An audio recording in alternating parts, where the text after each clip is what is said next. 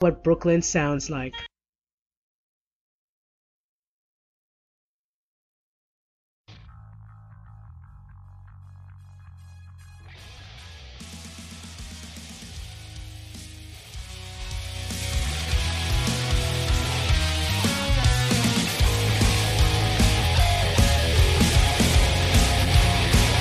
Hello.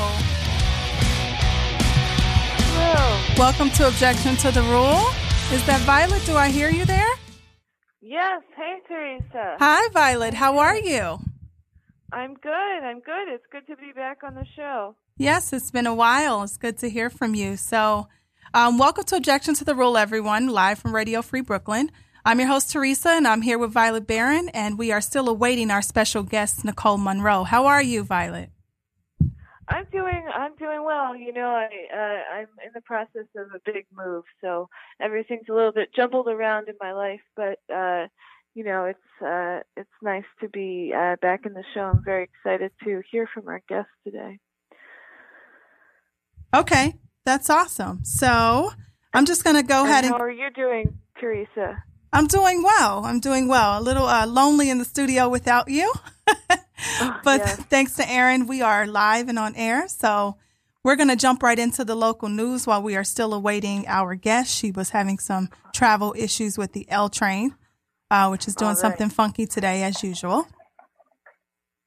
Um, but nonetheless, we are here. So let's just jump into these local news stories, shall we? Sounds good.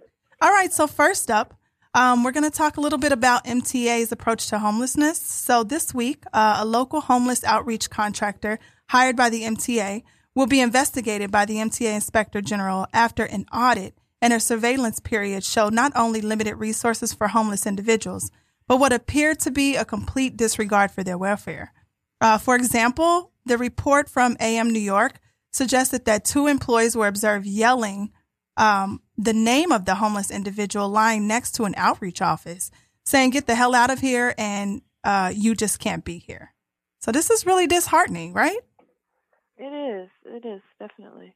How do you think organizations can get this far removed from their original purpose?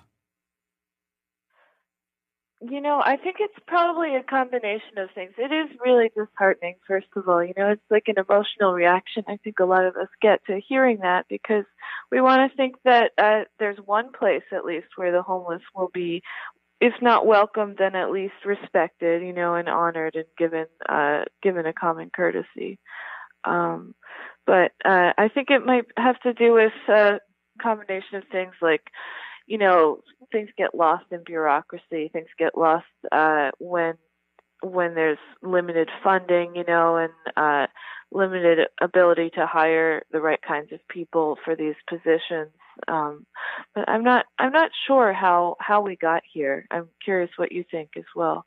Well, I'm not sure either. I do know that um, there is always a rise to homelessness in the city, and we see a lot more of that in the summer months, um, simply because there's really not a lot of places. The shelters are really full, and a lot of times, you know, our homeless population ends up um, in the subway just to stay cool or um, to even look for some help. So it's really unfortunate that at this time, that the organization that's designed to help them is now treating them as if you know it's a problem. I'm not quite sure um, what they seek to accomplish by this. Right. Yeah. So how do we make sure that things like this don't continue to happen? I think we need to sort of name and well, they say name and shame, but you know, name the problem, make sure people know that it's going on, uh, and make sure that the outreach center knows that it's not acceptable. You know, uh, I think protests can be effective, and definitely just discussing these uh, issues when they come up because uh, we know that it's happening, but they need to know that it's not acceptable. Exactly. And I also think that, you know, there could be a shift in the way that these services are provided. You know, maybe just um, some changes to the formatting, you know, how people are received into the service. I know that in my work um, with my students, I've noticed that every time I'm trying to get them some services or send them to a place like a shelter, there's always a drawback. There's always um, almost just like a, a system of confusion of where to go and what the rules are. So maybe just an overall um, you know, new view on how to deal with this as the homeless um, population increases in New York, especially, you know, during now when the economy is having such a problem from the bottom down. Yeah, that's a really good point. Just having someone, like you said, uh, you've been in that role, someone who knows what's going on, you know, because a lot of homeless aren't uh, necessarily native to New York. A lot of homeless don't have the resources just to know what's available to them and uh, how they can seek help. So exactly, that's a really good point. And yeah, I mean, I mean, and as the population increases, you know, I definitely think there is a need to kind of just figure out how they're allocating those resources a little bit better. It's not the same problem as it was last year or the year before that, you know? Yeah. All right. So moving right along. Um, State Senator Liz Krueger and Assembly Majority Leader Crystal Peoples-Stokes, the sponsors of the Marijuana Regulation and Taxation Act um, in New York State, are promising to push the bill against the 20 again in 2020, despite its recent failing um, to move forward due to the lack of support in the Senate. So this is really interesting. Uh, some states are for it, some states are not. Um, it's obvious that things are changing right now with this whole conversation. I think it's important to highlight that not only uh, as they change, the information of that's available to us as far as the uses and the differences between marijuana and cannabis is also um, bringing up a lot of discussion about things that may not have been known um, about the plant before. So a lot of talk around this proposed bill focuses on social and economic justice regarding communities of color that have been negatively impact, impacted by the war on drugs. Um, a bill amendment was added this past May in an attempt to address this issue, but by increasing proposed marijuana taxes and positioning communities disadvantaged by drug enforcement, um, they are supposed to benefit from some sort of revenue um, on these changes. How do you think a pro- program like this could work effectively? I think I think that keeping the focus on that, keeping the focus on sort of restorative uh, uh, allocation of those um, fund, those taxation funds uh, to start off, you know, because that's that's a lot of the conversation that we hear when we uh, hear about legalization. You know, many people are still in jail for pro- and yeah. in prison for protracted sentencing for things that are legal now. You exactly. know, so we need to bring it back to those communities and to those families who are still suffering from, you know, uh, what used to be on our law books. Right. I think a, a useful way to use those funds would just be um, just more community education and also connecting to the families that have been impacted by this. Specifically, not to single out anybody, but people who've been impacted by this within the last five years. I think it'll be a little bit easier to kind of bring those cases to the forefront and talk about how the legislation is changing and what can be done to help those families. Because I feel like a lot of them have no idea what to do. It's like this bill comes into act and the law changes and then it's like, now what? How do I even help my family member, you know? Right. That's a good point. Yeah, definitely. Um, other earlier updates to the bill call for not only expunging of previous low level marijuana convictions, but for a preference for licenses to sell to be uh, the licenses to sell to be given to those affected by earlier convictions. This sounds pretty amazing if they're able to do that. Say you've been a victim of this, you've done this, and now you are um, a person that can benefit from this change in this law um, and actually become someone that to help distribute this and uh, move it around. Um, it feels like society is really changing their view about this. What do you think about that? Yeah, I, I think it's really interesting and it's pretty hopeful uh, that this could be a possibility because, um, you know, not only does it sort of turn uh, turn the history on its head, but it's also it really helps people because you know that they were in this business and they understand it, so it gives them the opportunity now. Yeah, I know that definitely this is um, something that's come come up a lot uh, with my students. A lot of them are talking about this sort of thing. I work at a college in the city, and a lot of them, you know, are coming from communities that have been affected by this. The first thing they see, obviously, is dollar signs, and they're trying to figure out how to um, benefit. But the reality is, one when these changes are made, it really takes a long time for the rollout to affect the you know most vulnerable among us. I think. Right. Yeah. So according right, to right, because yeah. Go ahead. I'm sorry. Uh, yeah, because you know, in if we look at the other states where it's been legalized, and if we just look around us, actually, a lot of uh, you know a lot of venture capital and a lot of big business now is already sort of readying itself for legalization and for a more nationwide legalization. So even if we're getting these programs in place for the individuals, um, the reality is, you know, these much more powerful forces are already getting ready to get a big foot in the in the market. Exactly. So that brings me to my next question. Um, you know, um, Floyd Jarvis, who is the head of the Canarsie Neighborhood Alliance, he emphasized the need to keep black markets black, um, quote and unquote. Is this new green rush that many people have been jumping on board? Um, you know, this is this new thing. It's like who can benefit from this the most? Um, however, when these markets level themselves, what can we do to keep them in the hands of the people that need it the most. I mean, not trying to limit anybody's access to it, but as we move forward with this new legislation, is there anything that can particularly be done to stop the market from being consumed by uh, people who have done this in the past? Yeah, I think it's really tricky. You know, um, I think the first step is just regula- regulation, and I think yeah. in New York, with our pol- political atmosphere now, we can, in our leadership, we can uh, keep strong regulation in place uh, to limit, you know, um, dominance in the market. But it's so hard, right? You know, we see yeah. all throughout this country's history, it just happens again and again. Yeah, I think one of my major concerns, um, as I do believe that action towards this bill and movement in this direction is positive. You know, I've always been an advocate for cannabis and from a health perspective, definitely. Um, since I was young, you know, I'm from Ohio. We had Hemp Fest and things like that back when I was in undergrad, um, where there were, you know, people that were our seniors at that time kind of advocating for the changes in this. But my issue is that, you know, how do we have this conversation with the youth? You know, uh, it is a drug. It can gateway to other things, but in the same context, it could be used for good. Um, I would like to see that the legislation would actually make, you know, some sort of concerted effort of educating the youth about the effects, the long term, short term, and just, you know, how, how the youth should approach this change. I think that would really be important. What do you think about that?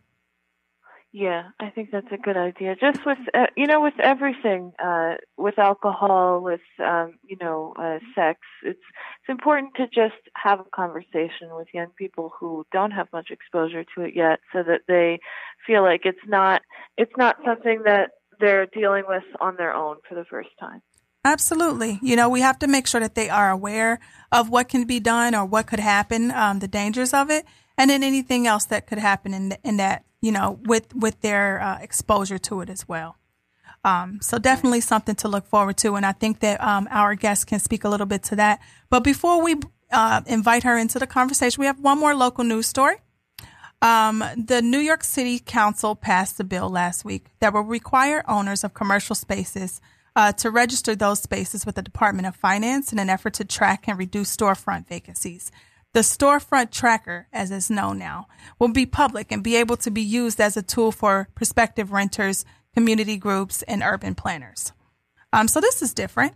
Uh, definitely a, a, change for New York City. I think we see a lot of local businesses going out of business now. I know within my neighborhood, there's a lot of spaces that are just left there, and um, you know, you don't exactly know what happened to these businesses. You just see they're open one day and close the next. So, uh, definitely an interesting time to be a New Yorker.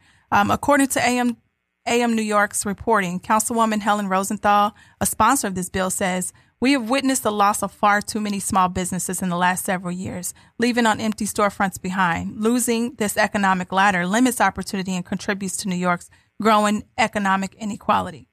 Does this tracker tool feel like the solution to this vanishing of small businesses in New York? What do you think, Violet? Um, yeah, I mean, I think I think it's definitely a good uh, start because um, just like transparency and visibility, that's a big thing that we still don't have a lot of the time in New York, especially with real estate. You know, so the people on the ground, the people who live in the neighborhoods, uh, don't know what's going on with these giant, you know, playing cards for real estate interests, uh, and it it allows people to just sort of um, trade them and you know make themselves wealthy far above our heads. Uh, so when we see what's going on, what's vacant, what's available, what's in play, uh, we have more of a say on what it can be used for. So I think Exactly. that's a good idea. And I think it would definitely help those, um, you know, like us young entrepreneurs who are interested in maybe opening business to find out, you know, what happened there. You know, because a lot of times it seems like it's something that's so difficult to acquire and be able to have a storefront. Um, and then the other part of this is the skyrocketing rents in New York City. I can't even imagine what it's like for a new business owner to open a business and have to um, consider the cost of the rent of the space. I mean, th- Yeah. th- this definitely um, is an issue facing all of us right now in New York City. Definitely. All right. It's a real challenge for small enterprise. Yes, definitely. And hopefully this, you know, this new system of tracking these spaces will not only open a conversation, but give us um and some outlook for people who aspire to have their own spaces. Yes. All right, so we're going to take a break for some music. Um, please stay tuned. We have our guest in the studio, Miss Monroe. She's here to talk about all of the wonderful things that she's been working on. But before that, we're going to get into some music. This is uh, Radio Free Brooklyn. You're listening to Objection to the Rule. Stay with us.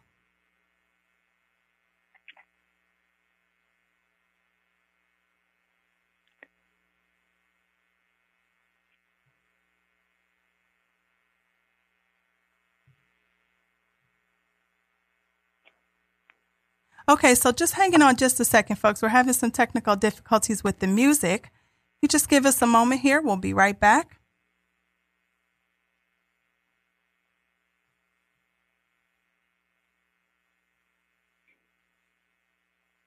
So, Violet, why don't you tell me a little bit about your transition? I know you're preparing to go to grad school. Can you tell us a little bit about the move and how's it going for you right now? Sure, happy to. Um, so I'm preparing to move to Indiana for about a three-year uh, combined master's program, uh, and it's a journalism and uh, cultural studies. So I'm going to be uh, moving early uh, next month, coming up. Um, just uh, over to the Midwest, taking most of my New York life and apartment uh, and taking it over there. Uh, and it's interesting because I'm, you know, I grew up in New York and then I came here after college uh, again. So uh, I've seen, you know, I've seen this city change so much. It's it's funny when you reach a transition period like this, you know, everything everything sort of like you re- you're reminded of all these different periods of your life in the city and uh and it becomes more emotional when you see it changing as a place so Yeah. uh I've been thinking about all those things Well, hopefully you'll be able to make it back to visit us once you're all settled there. Maybe come back and visit us during the holidays. oh yeah i would love to do that thank you i mean i'm so happy to see everything you guys are doing with the show i think it's in really capable hands and um you're doing things that i never thought of which is really exciting Right. Well, thank you so much. And we'll definitely look forward to our reconnection again. Um, so now we're ready to take this break, folks. If you just stay with us, um, you're now listening to Objection to the Rule on Radio Free Brooklyn. Your medication makes me high. Just be patient.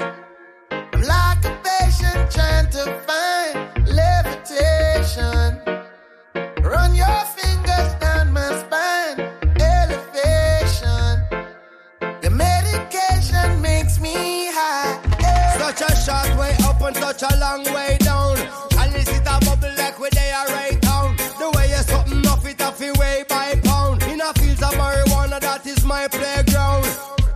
love you, Mary Jane. You're the prettiest of flowers, girl, me can't complain. When I'm with you, I feel so high, I rise above the rain. And you know the people damage like that bitch cocaine. No, I leave them lonely, feeling only pain. Cause your DNA is of the highest strain. Your effect is so potent, it's so insane. You so gummy and sticky like a plaster stain. When you grind out your body, only stems remain.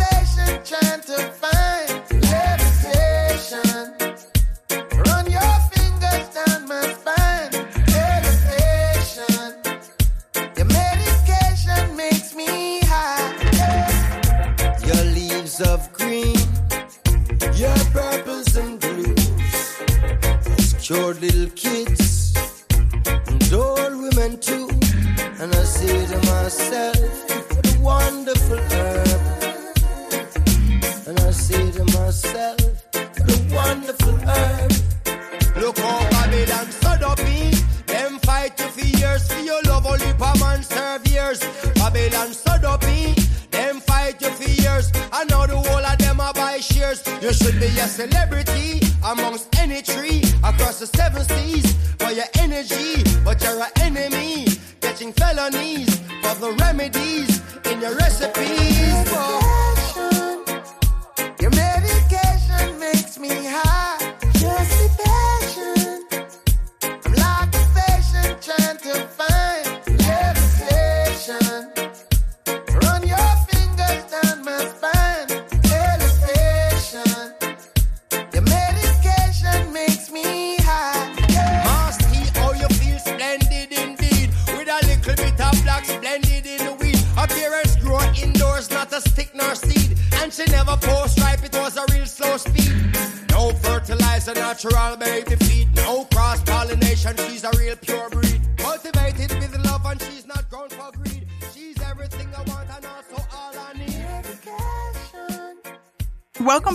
Show.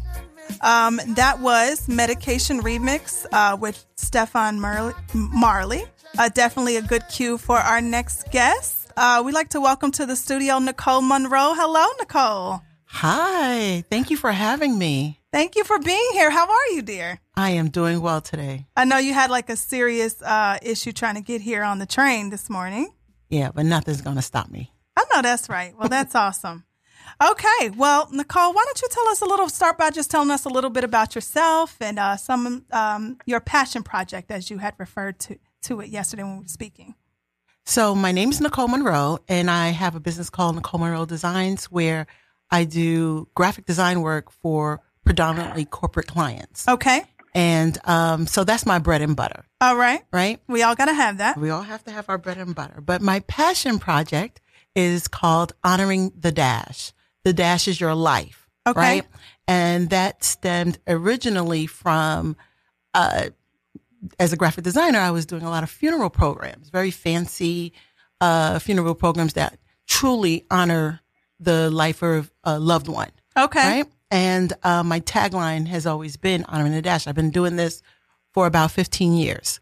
And I said one day, why do we honor so much? The, fo- we really honor folks when they are dead. Yeah. Right. You, Yeah. You have hundreds of people that will come and see you when you're on your way, when you're out of life, Mm-hmm. as opposed to focusing on how we honor our lives when we are alive and breathing. exactly. And so for me, honoring the dash is a movement where I create a space that invites people to think about their lives while becoming more intentionally conscious about their evolution, how they show up in the world, how they serve others, and how they do the work that honors their creator. Wow, that's awesome. Yeah. And so I launched last year. Yes, I was there. I came to your launch. It was incredible. I love it when my friends come and support me and, uh, you know, and other small businesses.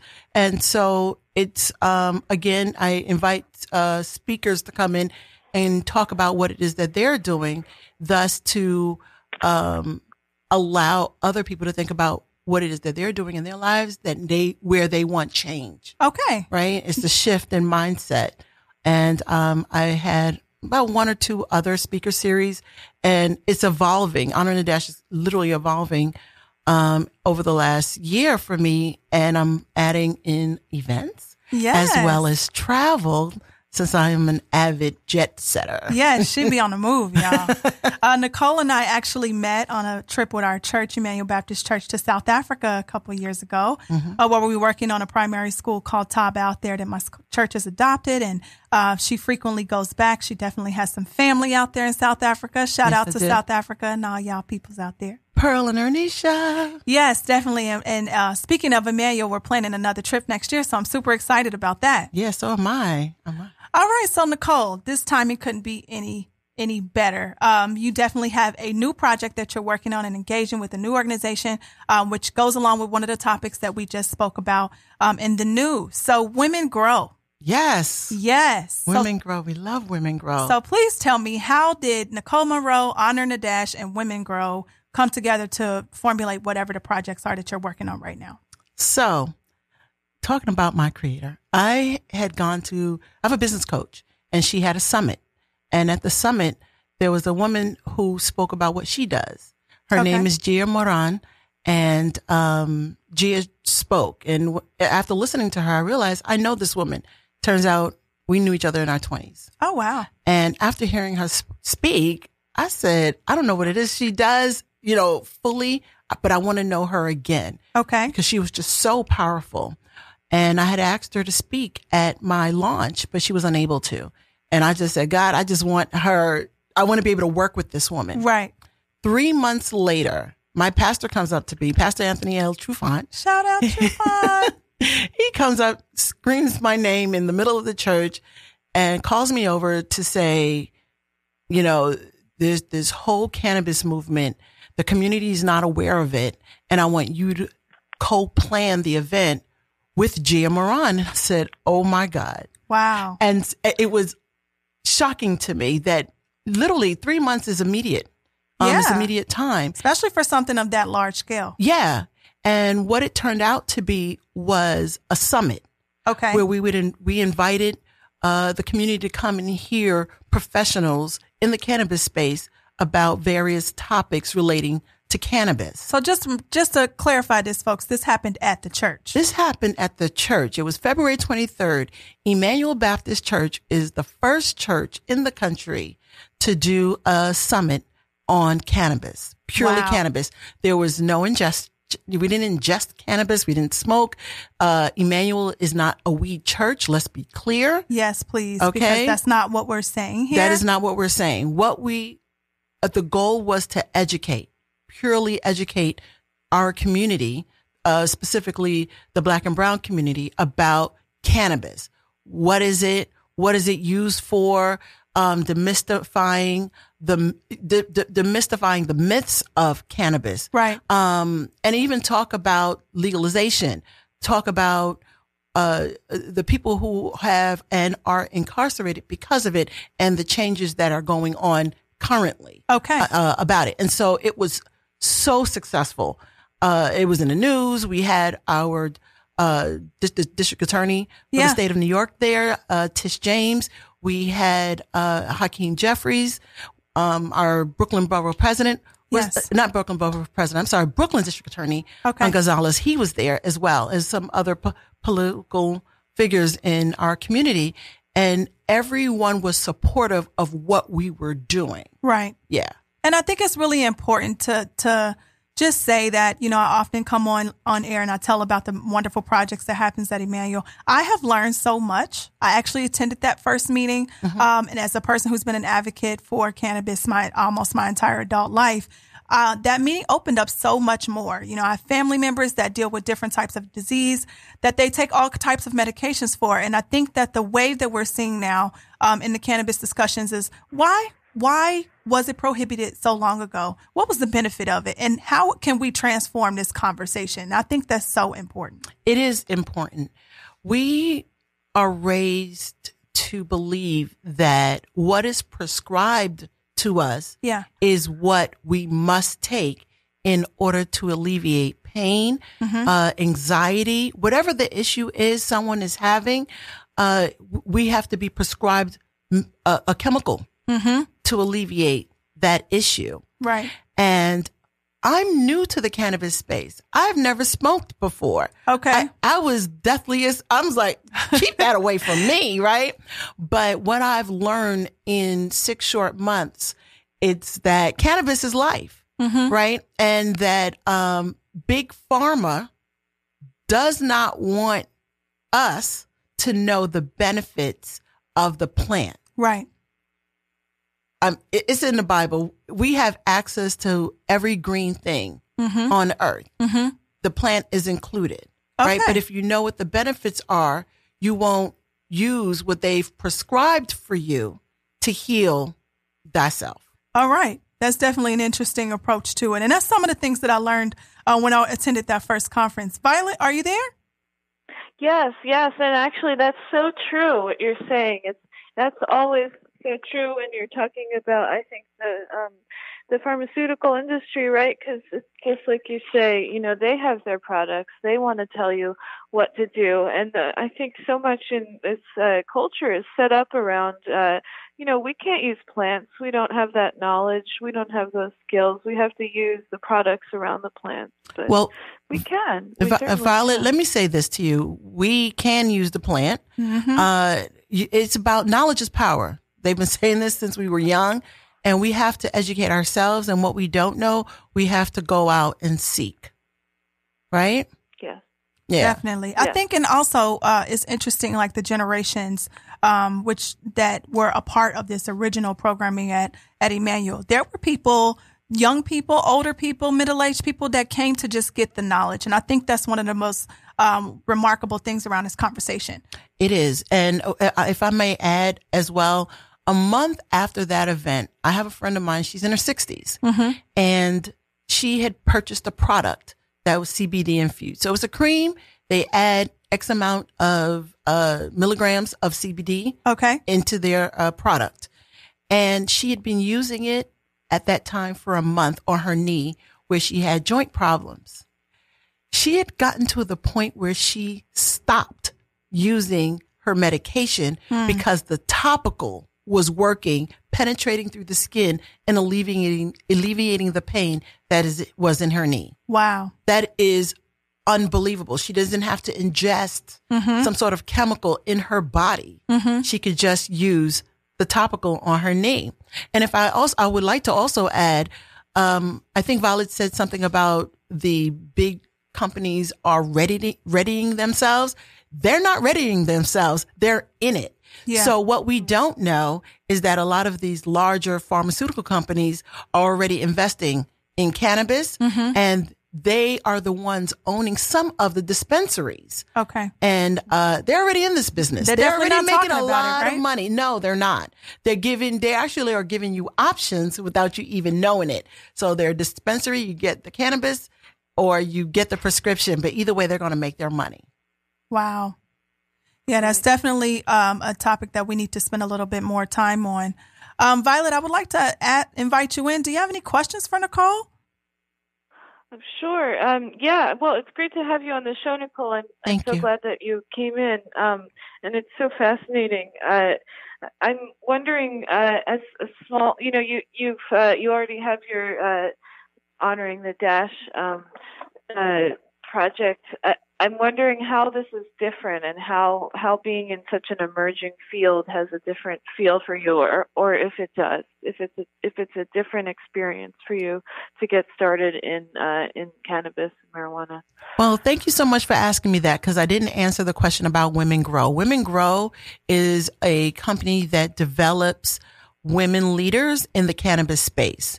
It is a wonderful, uh, I call them a secret society of strong women who are uh, educating the public and developing their own businesses around cannabis. And we have our pres, uh, the CEO of Women Grow is Dr. Chanda Macias. She has a dispensary in, um, Washington, DC, and Gia Moran is now the president of Women Grow. With honoring the dash, it is perfect because it's a subject matter that I now strongly believe in because it gives us freedom to choose how we want to heal our bodies, right? And I actually believe cannabis is the best way uh, to do that. And so, what Emmanuel Baptist Church has allowed me and Women Grow to do is to curate events at the church to continue the conversation on cannabis. So it's still called the business of cannabis, continuing, uh, is continuing, right, is continuing the education, um, of the subject. And, um, we had our first event after the initial event was, which was in May. This next event is coming up next Wednesday or this Wednesday, actually, July 31st. It's at Yes. so yes, it's at six o'clock in the evening, $35 to show up and learn. And this particular subject is cannabis and health, the benefits of cannabis and hemp as medicine. And I think that is really important to come out for folks to come out and hear what we have a doctor on the panel, Dr. Carol Hartridge, as well as a nurse who started her own business, Kibra. Uh, she has a business called Canna Health. And we also have a sponsor, Sativa, who will be coming in talking about how to receive a marijuana card. So it's all of this information that is going to benefit the public about why cannabis is medicine. Wow. So this is going to be a really great uh, meeting this week. I'm definitely going to be in the building. I want to hear what's going on. I want to meet these women that are um, leading in this industry. And just kudos to you for just being so open to it. Yeah, I, I- don't want to close myself to anything our creator has for me and us to do. There's Yeah. a lot of work that needs to be done. And it's there, and, and, and Emmanuel is going to be once every other month. There are events throughout the city that uh, relates to cannabis. And I just tell, I would tell anyone, learn, learn, learn. I'm new to this space. And so as I curate these events, I too am learning about why it's so important for legalization to happen, especially here in New York City. Because once it happens in New York, it's going to be a trickle effect. It'll set a precedent. Right? Yes, as well as it's set, talking about setting a precedent. Precedent uh, at Emmanuel Baptist Church, it being the first church to do a summit on cannabis. Other churches have now, since then, have has asked women grow to mimic and create the same experience at their facility that we did at Emmanuel. So it's That's awesome. yeah, it's been a really great ride so far. it's really great to see this movement taken off in such a way in, in a faith-based organization Yeah. to kind of just really um, take the stigma away. That's something that we were talking about before about Yeah. the different families that have been affected this from a legal perspective. Definitely, uh, the organization I belong to at the church, Impact, we definitely are a part of the, the planning and, and putting through of other programming that will um, educate our community. So I'm just really happy to have you here today. So of everything we talked about, you know, what are you looking forward to the most with this work? I want to make sure that I am You know, I'm not as I said to you yesterday. I'm, I, you know, social advocacy is not something that I do, and I'm not proud of, right? or I do it in a way that is not overt. Let Right. me say it that way. Um, so in terms of cannabis, I, be- I, I, I am the type of person that would, I would be sick for days and and, tur- and drink as many teas, flush the body out. I will find so many ways to not use pills to make my body better. Right. And because it's a chemical, Mm-hmm. right? And there is something God already gave us that we can use to not be so anxious, Yeah. to um, alleviate pain, whatever the need is. It, with epilepsy, uh, there's just so much going on that I want to be able to help other people to help themselves. Yes. That is that is my call in life. Okay. I'm clear on that. And and cannabis is no different. It it really isn't. And once the stigma is gone, we're going to be able to talk about it like we talk about Coca-Cola. All right. Yeah.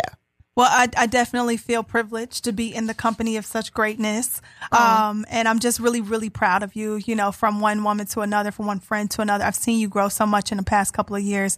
you. could not be more of a leader and just somebody to aspire and look up to. I appreciate you coming on the show and sharing so much information with us. Uh, before we close out with this interview, Violet, would you like to add anything?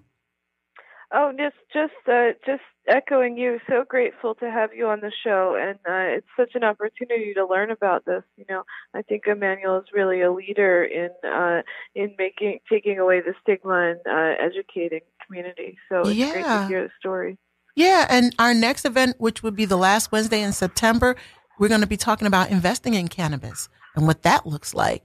So, all I would say to anyone, come get a word on cannabis and we're just uh, disseminating information so that you can be more informed.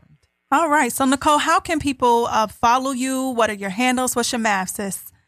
So you can follow me at Honoring the Dash on Instagram as well as Facebook. It's Honoring the Dash.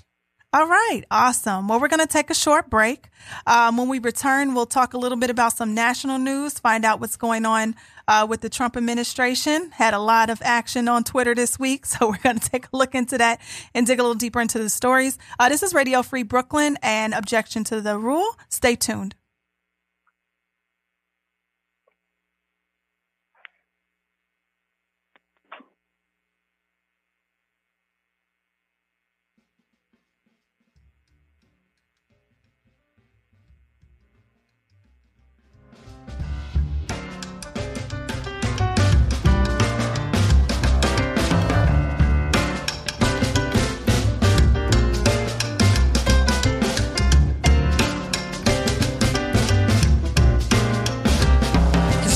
Sweaty, knees weak, arms are heavy. There's vomit on his sweater already. Mom's spaghetti, he's nervous, but on the surface he looks calm and ready to drop bombs. But he keeps on forgetting what he wrote down. The whole crowd goes so loud. He opens his mouth, but the words won't come out. He's choking now. Everybody's joking now. The clock's run out.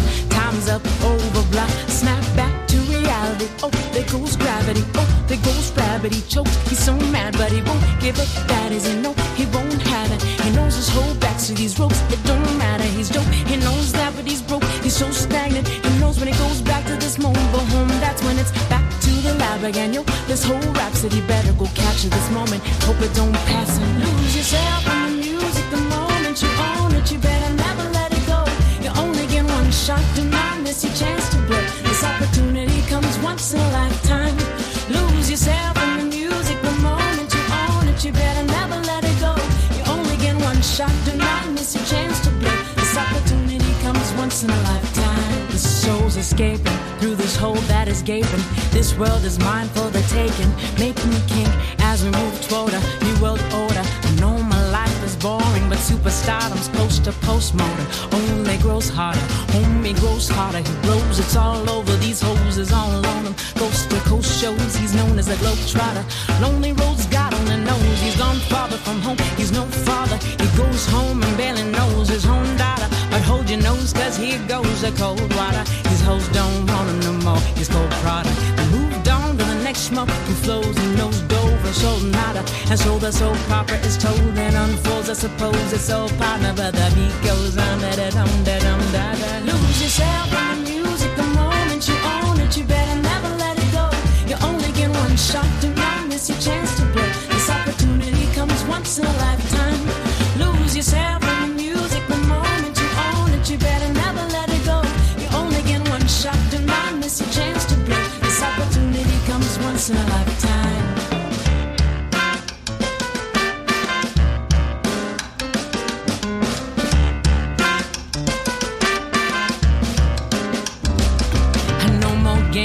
change what you call rage. Tear this mother poof off like two dogs' cage. I was playing in the beginning, the mood all changed. I've been chewed up and spit out and booed off stage. But I kept rhyming, stepped right in the next cipher. Best believe somebody's paying the pipe piper.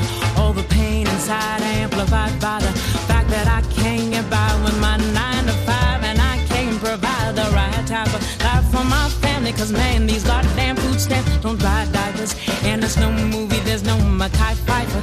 This is my life, and these times are so hard. And it's getting even harder trying to feed and water my seed. Plus, teeter totter caught up between being a mama and a prima donna. Baby father drama screaming on and too much for me to wanna stay in one spot. Another day of monotony's gotten me to the point I'm like a snail. I got to formulate a plot or end up in jail or shot. Success is my only mother option. Failure's not. Mom, I love you, but this trailer's got to go. I cannot grow old in Salem's lot. So here I go, it's my shot. Feet fail me not. This may be the only opportunity that I got.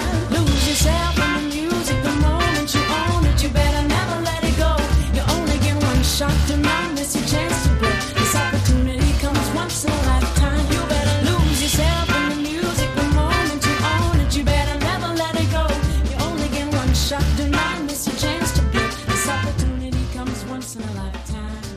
All right, welcome back to Objection to the Rule. Did you know you can listen to us from your phone? Download the Radio Free Brooklyn app and hear the sounds of Brooklyn Independent Radio anytime, anywhere. So that last song rendition, I love that song. Um, that was "Lose Yourself." It was a jazzy rendition of the Eminem version of Lose Yourself that we all know and love. And uh, the artist is Kellylee Evans. All right, so we're going to move on to some national news. Um, the funding of the border wall. Here we go, folks. Uh, the Supreme Court on Friday ruled that the Trump administration can start military, uh, can start using military funds to construct a wall on the southern border, uh, handing the president a major legal victory. The ruling allows for administration to use $2.5 billion in military funds to begin construction on the wall alongside the Mexico border, while litigation still plays out on the matter.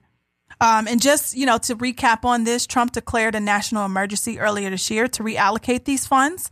Uh, and we all remember the 35 long day partial government shutdown uh, in regards to this, where, law, both, where lawmakers on both sides refused to give him the money. So now here we are, a couple months later.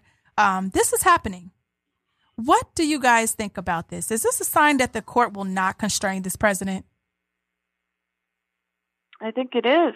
You know, I think this is this is our sign if we need one. Unfortunately, you know, we've had a few Supreme Court decisions this year which have shown that the president can often do what he wants to do, even if the public thinks it's extreme. So um, it looks like uh, he has the power here. Yeah, unfortunately, I, I feel um, like, wow. What do you think about this, Nicole? It's so unfortunate. Yeah. It, it really is not the best use of what nearly it was two and a half billion dollars. Yeah. It's not the best use of funds. And if it's if they're using military funds, I'm sure that there are military families could, that can use some of that money. Yeah. You know, whether it's housing, health, what, whatever it is, they would need the money, not to build a wall to keep people out. Right. You know, so um, I, It's unfortunate, it's right? very unfortunate. Um, I keep saying, and every time we have these conversations about, Trump, that all of this is in preparation of this election that's coming up. Um, and now that this is happening, it's almost like, wow, he pretty much is delivering on his so-called promises. Um, I think it's interesting to see how this is panning out. And it only took, what, six months for them to make this decision. So um, I'm a little nervous, to be honest. Yeah. Um, yeah. And so when you have both parties not necessarily agreeing with him in the beginning, they're agreeing with him now. Is it him? Is it politics? Is Hmm. it, uh, I don't, I, you know, uh, we, we attach his name because he's the one who proposed this, but people are just also attracted to the presidency and its power. Right. If they let, allow him to do what he wants to do, it's not just Trump doing it, it is the presidency that's doing it. And, you know, the, in my belief system, I will say that, um, this is not just a sign of the times. This is a time for us to be real conscious Mm-hmm. about everything that's going on around us. Yeah. And for us not to close our eyes to what is happening Mhm. and to be very mindful and prepared for what's coming next Right. always being ready for what is coming next. Um, and the hope and the prayers that he does not get reelected. But if he gets each of his wishes and folks are happy and they reelect him, and I don't, I don't even want to talk about being him being reelected because he wasn't quite elected, hmm. but For another show, right? that is for another show. But we just got to be a lot more conscious about what is always coming. It seems like he is getting his wishes, and it's scary. Yeah. To be honest with you, it's really, really scary. So interesting enough, last night I began the final season of Orange is the New Black. Uh-huh. Um, shout out to one of my church members who's actually in the show. She was Yeah, um she was the main character. Yeah. Alicia Powell. Yeah, she was the main character's uh, probation officer. I was like, hey, boo. um, it was good to see her, but it was a very interesting turn on this season because uh, um, what they're showing is some of the members of the original cast who were released from prison were now being put back in prison, and it was the result of an ICE raid. Um, which is something that we're starting to see all the time. So I, I, you know, shout out to Orange is the New Black for even bringing this topic of discussion onto the film so we can actually see what this means. Um, but as we continue to see these ICE raids plague American cities, hundreds of undocumented people are now being placed in prison waiting on their day in court. Is this wall and the business surrounding it a distraction to the big business of private jails that are benefiting from these raids? What do you guys think? I think it certainly serves as that. Definitely, you know, I think uh, now that, that so many prisons are in um, private companies' uh, control, you know, they they benefit from all of these uh, questionable uh, laws that we're taking on. Yeah, and Trump is for big business always. Right. Isn't he's not for the people. He's for big business. I mean, I'm sure he's got his hands in some of these, you know, prison pockets as well, or probably owns a few of them. But you know, it's really sad to think that these people are being shifted off into these, you know, into prisons with we don't even know. Would they, do they have any representation? Will they have their day in court? Is that going to happen?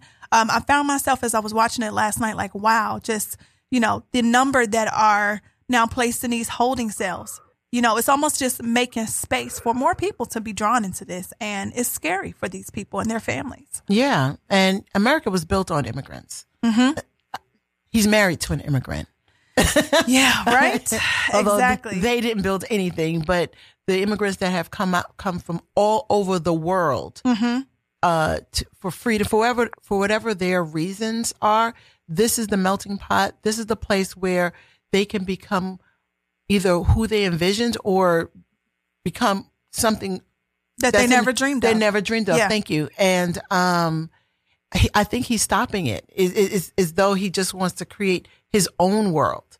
Mm, and yeah, that's a thought. Yeah, right. Yeah, yeah, That's yeah. definitely a thought because you know um, this is not something new. Uh, speaking on just no. for uh, one of our final stories of the day is Trump versus Baltimore. Um, definitely an upsetting story. So the Trump tirade continues. Um, he attacked Democratic Representative Elijah Cummings, which is the chair of the House Oversight Committee, um, in this past week, um, basically talking about uh, Baltimore as a city. On Saturday, Trump tweeted that his Baltimore uh, that uh, Cummings Baltimore district is far worse and more dangerous than the southern border. He called the city a disgusting rat and rodent infested mess.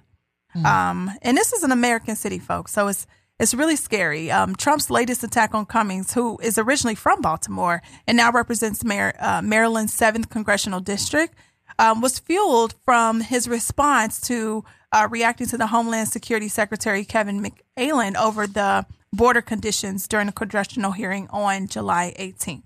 So, reaction to Trump's tirade was swift, and Baltimore's Mayor Bernard Jack Young uh, he tweeted yesterday, this is completely unacceptable for the political leader of our country to denigrate a vibrant American city like Baltimore and to viciously continue to attack U.S. representatives. Um, just in this past week, we know that he had put his sentiments of the four uh, congresswomen and uh, representatives um, out there for everyone to speak about and say. Um, and just really telling them to go back where they came from, which uh, three out of four of the women were actual American citizens. Um, so this is really sad. You know, this pattern of racist commentary from Trump has been seen by all for many years. We've seen it um, over the past couple of months in some some movies that are showcasing Trump. You know, before his presidency, we've we can go back and find storylines of this type of um, commentary that he has offered. At this point, would you consider that his use of racism is a political strategy? Uh, no. Hmm. Uh, no, because he's been racist. Okay. Uh, so it's, I don't think that it's political. I just think it is who he is. And as always, and so what he's doing now, because he is a politician, right? He's using it even more so. I think as we get older, we become more of who we already are. Hmm. And this is who he is. Or less afraid to show it, right? And less because he's the president. He doesn't have any fear. Violet, know? what do you think? Yeah, I think that's right. I think Trump is who he is, and all of this rhetoric we're seeing. Maybe he's employing it in some ways to uh, to rile up his base, but that is who he is. at his core. If if there is a core, um, but also good question. Good good comment there. Yeah. yeah. I, I think that uh, b- back to what you were saying just at the beginning of this segment, you know, you know, Trump is who he is, but also he is us, you know, not all of us certainly, but he is this country to a large extent, you know. They they didn't elect him, but they voted him in large numbers, you know, and they stayed by him because, you know, he's not he's not a radical for them. For them he is representing what they fear, what they believe, what they want, what they want to You're keep right. for this country. I Yeah. think that the only way that we can, you know, move past him uh, and his administration is to realize this, you know, and uh, and figure out a way to to move ourselves into a different direction. Yeah, I definitely think it's it's important for us to speak on these topics and to continue to bring them up. You know, it's almost like you hear this all the time, you keep hearing it, but we cannot normalize this behavior. We Absolutely can't not. ever let this happen and not speak out against it or at least let people hear it again. Sometimes you can't even believe sometimes the things that you hear um, and that somebody would have the audacity to go, um, you know, on camera at this point and just, you know, spew this hatred all over. I mean, I think it's really scary. And I like to believe that the America we live in today has changed. It has grown. It is something different. But at its core, um, what are we really representing today? I think I'm really confused and um, I think the rest of the world is too. But it's important to denote that Trump is not America. He is one man. He should not have that much power. And as long as we have the power of our own voices, we can definitely fight against it. I agree. Yes. I agree. All right, ladies. Well, we've made it to the final part of the show. I'd like to thank you, Nicole, again for coming on and representing your organization, Thank you empowering other young women. And Violet, it's always a pleasure, whether you're far or near. Thank you so much for joining me today. Yes, thank you, and thank you, Teresa, for leading a great show today. Absolutely. I agree. I Thank you. It's all in the making, man. It's all in the making. So that's it for this week's Objection to the Rule. Thank you for listening. You can catch all of our shows on Radio Free Brooklyn on the app and listen up next for more independent Brooklyn radio. See you next week, guys. Bye bye.